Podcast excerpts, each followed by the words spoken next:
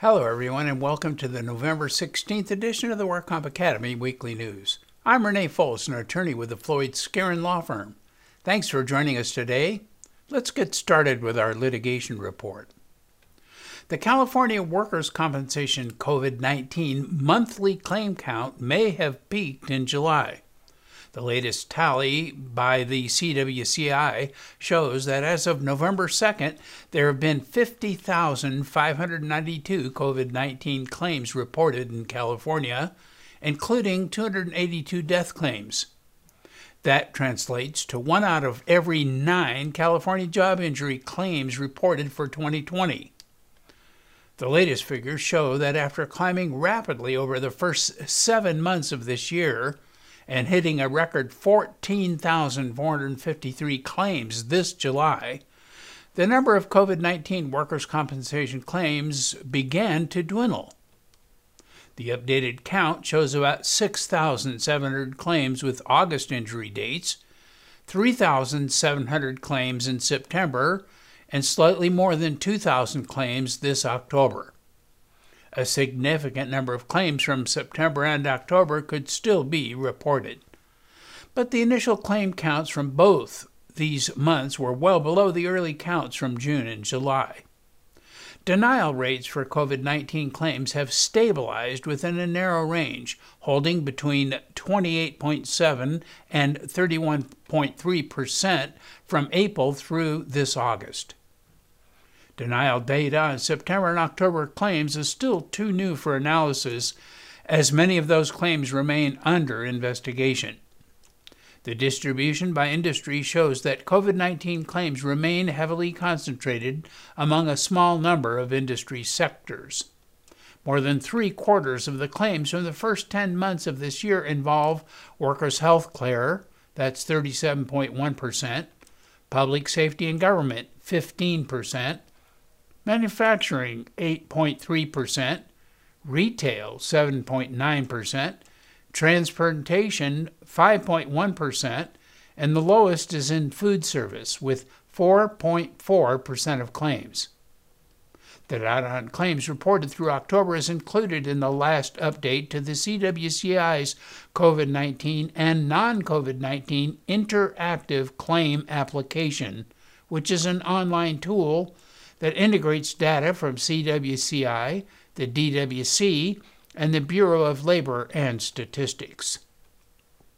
The California Workers' Compensation Institute updates its data app with new data every two weeks and plans to expand its features as more data on claim type and system wide cause become available.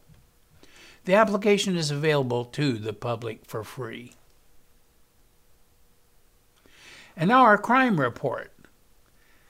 Indivior Solutions was sentenced to pay $289 million in criminal penalties in connection with a previous guilty plea related to the marketing of the opioid addiction treatment drug known as Suboxone. In total, the payments made by Indivior Solutions and its parent companies and criminal penalties paid pursuant to plea agreements with two former key Indivior in, uh, executives will exceed $2 billion. That amount represents the second largest monetary resolution obtained by the Department of Justice in a case involving an opioid drug. Suboxone, which contains the powerful opioid buprenorphine, is a drug product approved for use by recovering opioid addicts to avoid or reduce withdrawal symptoms. In October 2012, Indivior Solutions tried to convince Mass Health to expand Medicaid coverage. Mass Health is Massachusetts Health, and uh, to expand Medicaid coverage of Suboxone film in the state of Massachusetts. And the company sent misleading chart and false data indicating that Suboxone film had the lowest rate of accidental pediatric exposure of all buprenorphine drugs in Massachusetts, when in fact this was not true. The context of this marketing and promotional effort directed all Massachusetts Health were overseen by top executives of the company. Indivior Solutions admitted to making false statements to the Massachusetts Medicaid program about the relative safety of its drug, a, the version of drug around children. The company pleaded guilty last July to a one count felony charge for making false statements. And last June, Indivior's former CEO, Shaun Thaxter, pleaded guilty to one count misdemeanor charge related to the false and misleading same representations. He was sentenced to a six month prison term and a $600,000 criminal fine and forfeiture. And last August, the company's former medical director, Tim Baxter, pleaded guilty, and his sentencing is set for this December 17. 30 year old Alexander Cody Smith of Canoga Park was arraigned on three felony counts of workers' compensation insurance fraud. He allegedly misrepresented past injuries to receive over 38,000 in undeserved medical treatments and temporary disability benefits from his employer's insurance company. Mr. Smith claimed he injured his back in 2018 as he was lifting a box. He complained of back pain to his treating physician and later added complaints of neck pain to the claim. According to his claim and his doctor's medical reports, Smith denied any previous injuries or complaints about his back. But later, subpoenaed records showed a history of medical complaints related to both his neck and back, which began back in October 2015. Smith received medical treatment from 2017 through March 13, 2018, for that prior injury just three days before the date he claimed he got injured at work while lifting this box. Smith was arrested on October 28 and arraigned two days later. The Los Angeles County District Attorney's Office is prosecuting this case. And 49 year old Angela Stubblefield, Stubblefield of Tacoma, Washington, was sentenced to two years and six months in prison in order to pay about $220,000 in restitution for a disability benefits fraud and identity theft scheme. Stubblefield and her co defendant, Catherine Decker, defrauded the state of California by filing fraudulent claims for disability insurance benefits with the Employment Development Department. The two used Decker's position as an employee with the EDD to file fraudulent claims for disability benefits and to extend existing disability claims using the names and identities of real persons with and without their knowledge. In total, the conspiracy resulted in 15 fraudulent disability claims, resulting in a loss to the EDD of about $373,000. Stubblefield's co defendant Catherine Decker, was sentenced to three years and seven months in prison for the same scheme. The case was the result of an investigation by EDD's Investigation Division and the Federal Bureau of Investigation. And in regulatory news, a new National Council of Compensation Insurance Medical Provider Network cost and outcome study was not all good news. Medical provider networks for workers' compensation have become increasingly popular over the last two decades. Some MPNs have broadened their services as a way to improve outcomes. They do not just provide medical care, they also manage the medical services on a claim, including actually interacting with the patient. A new report published by NCCI looked at the impact of MPNs on workers' compensation claim costs for 10 common workers' compensation injuries, with claims managed for out of network across states. They found that the average paid medical costs are higher in network for the more costly back and shoulder injuries, but lower for several less costly claims. In network cases have more and higher level office visits, as well as more physical therapy modalities than comparable out of network cases. Except for the more costly back injuries, in network claims are less likely to be admitted to a hospital, cost less for hospital outpatient services, and cost more for physician services. In network claims are more likely to have permanent injury awards than the out of network claims. And work comp medical costs for physician services are higher than comparable group health costs. The main driver of this difference is higher utilization of services to treat the workers' compensation cases. There may be differences at a state level, and they will be considered in a follow up study performed later.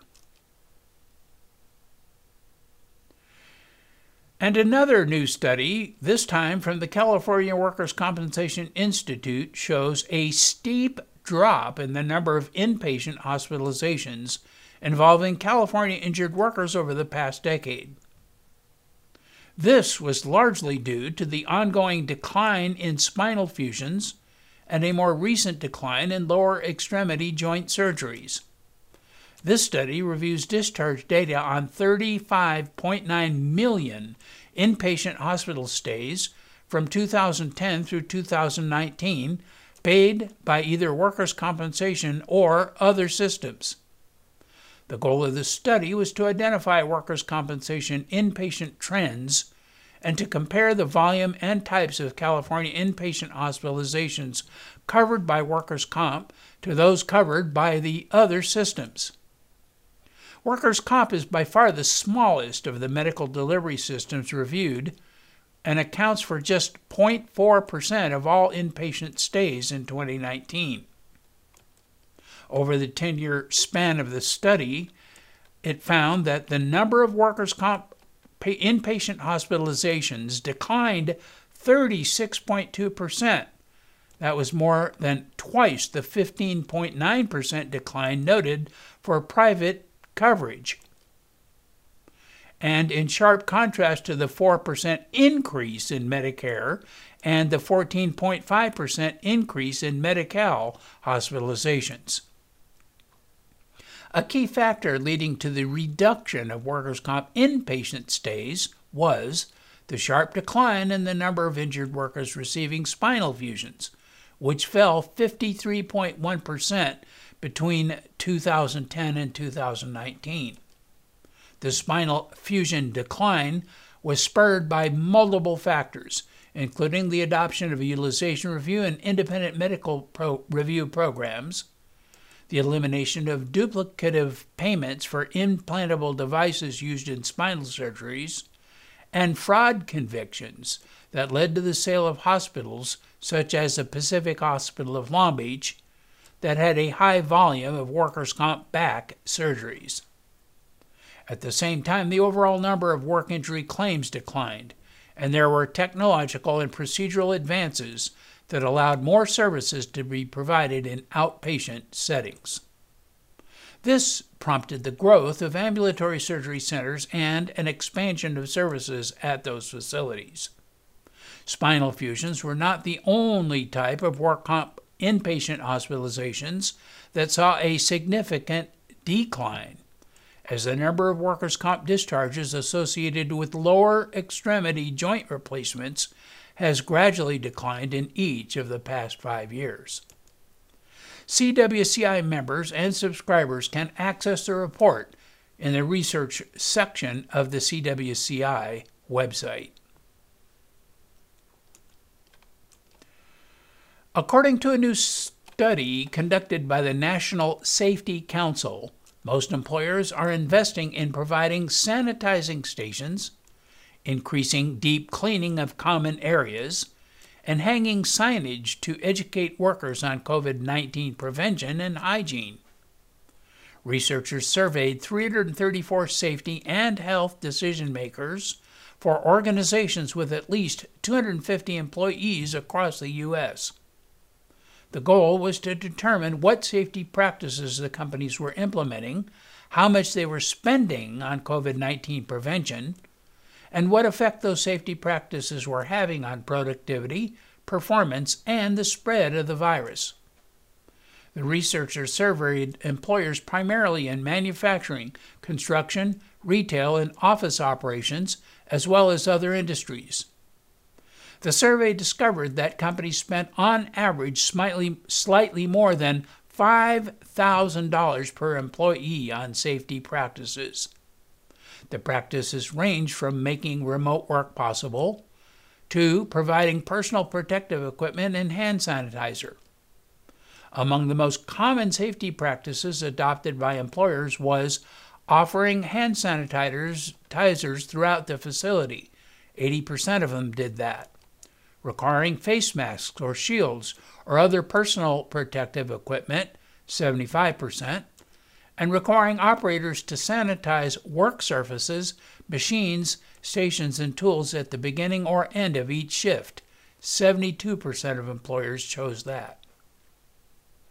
More than three quarters of surveyed employers also increased the frequency of deep cleaning, 71%, added COVID 19 educational signage, 70%, created an employee self reporting system and positive screening protocols, 69% of them, and implemented remote working for non essential employees, also 69%.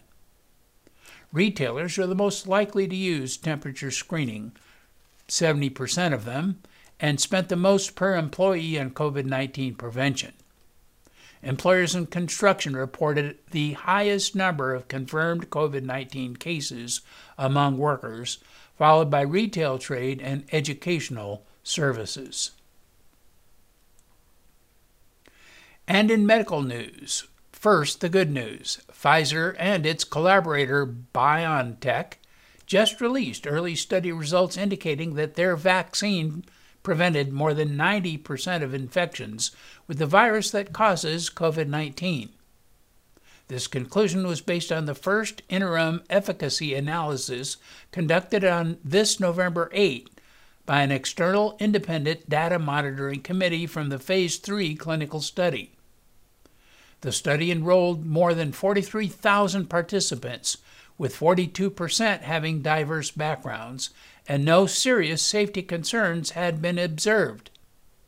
The vaccine candidate was found to be more than 90% effective in preventing COVID 19 in participants.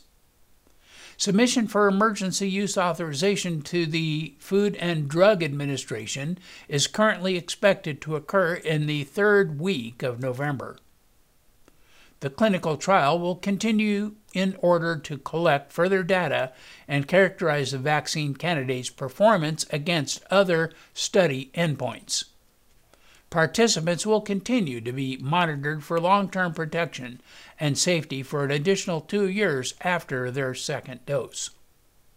Pfizer and BioNTech are working to prepare the necessary safety and manufacturing data to submit to the FDA to demonstrate the safety and quality of the vaccine product produced.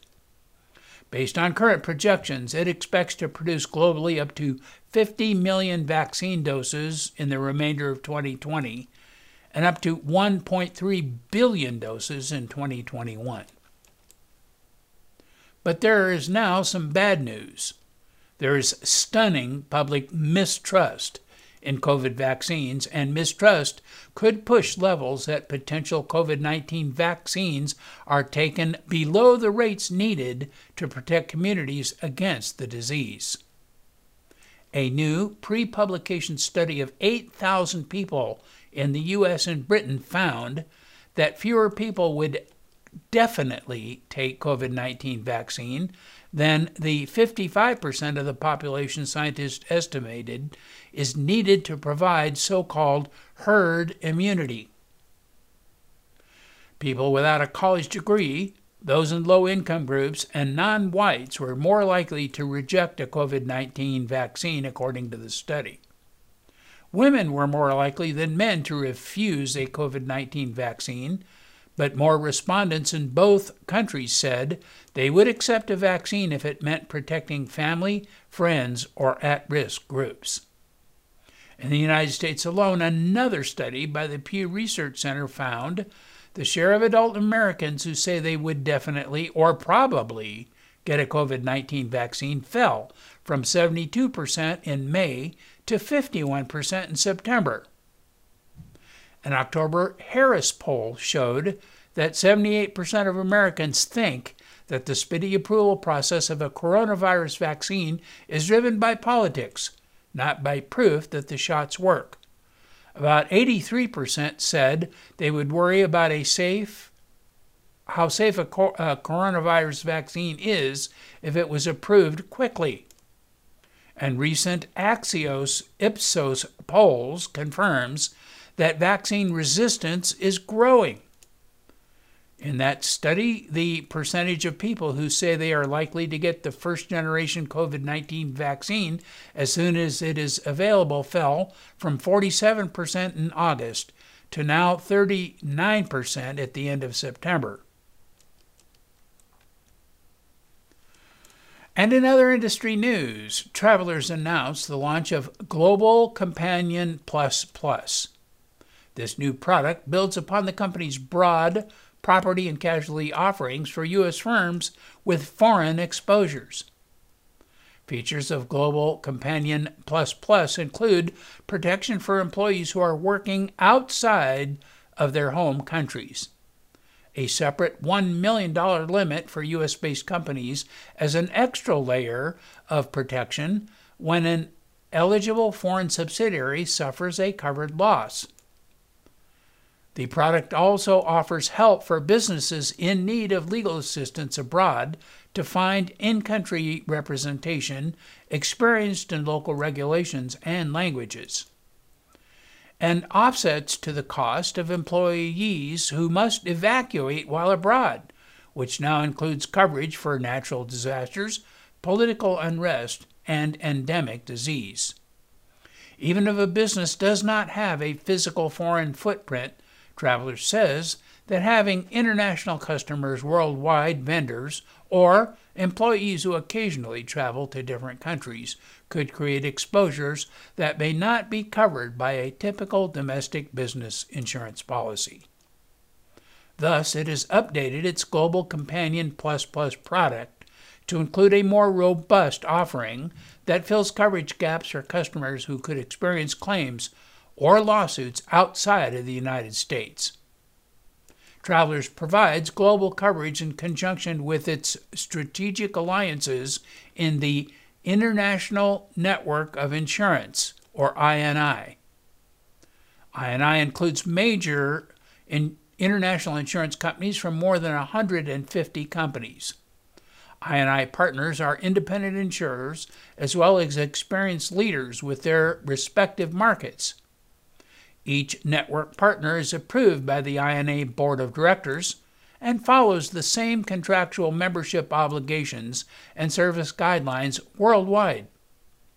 INI partners are carefully picked based on a defined criteria such as financial strength, servicing capabilities and experience, and claims handling expertise. So that is all of our news and events for this week. Please check our website daily for news updates, past editions of our news, and much, much more. And remember, you can subscribe to our weekly news podcasts and our special reports using your iPhone, iPad, or Android device by searching for the WorkComp Academy with your podcast software. And we also publish our daily news, podcast, and other utilities on our free WorkCompApps.com smartphone app. Again, I'm Renee Fols with Floyd Skeren, Manukian Langevin. Thanks for joining us today. Please drop by again next week for more news.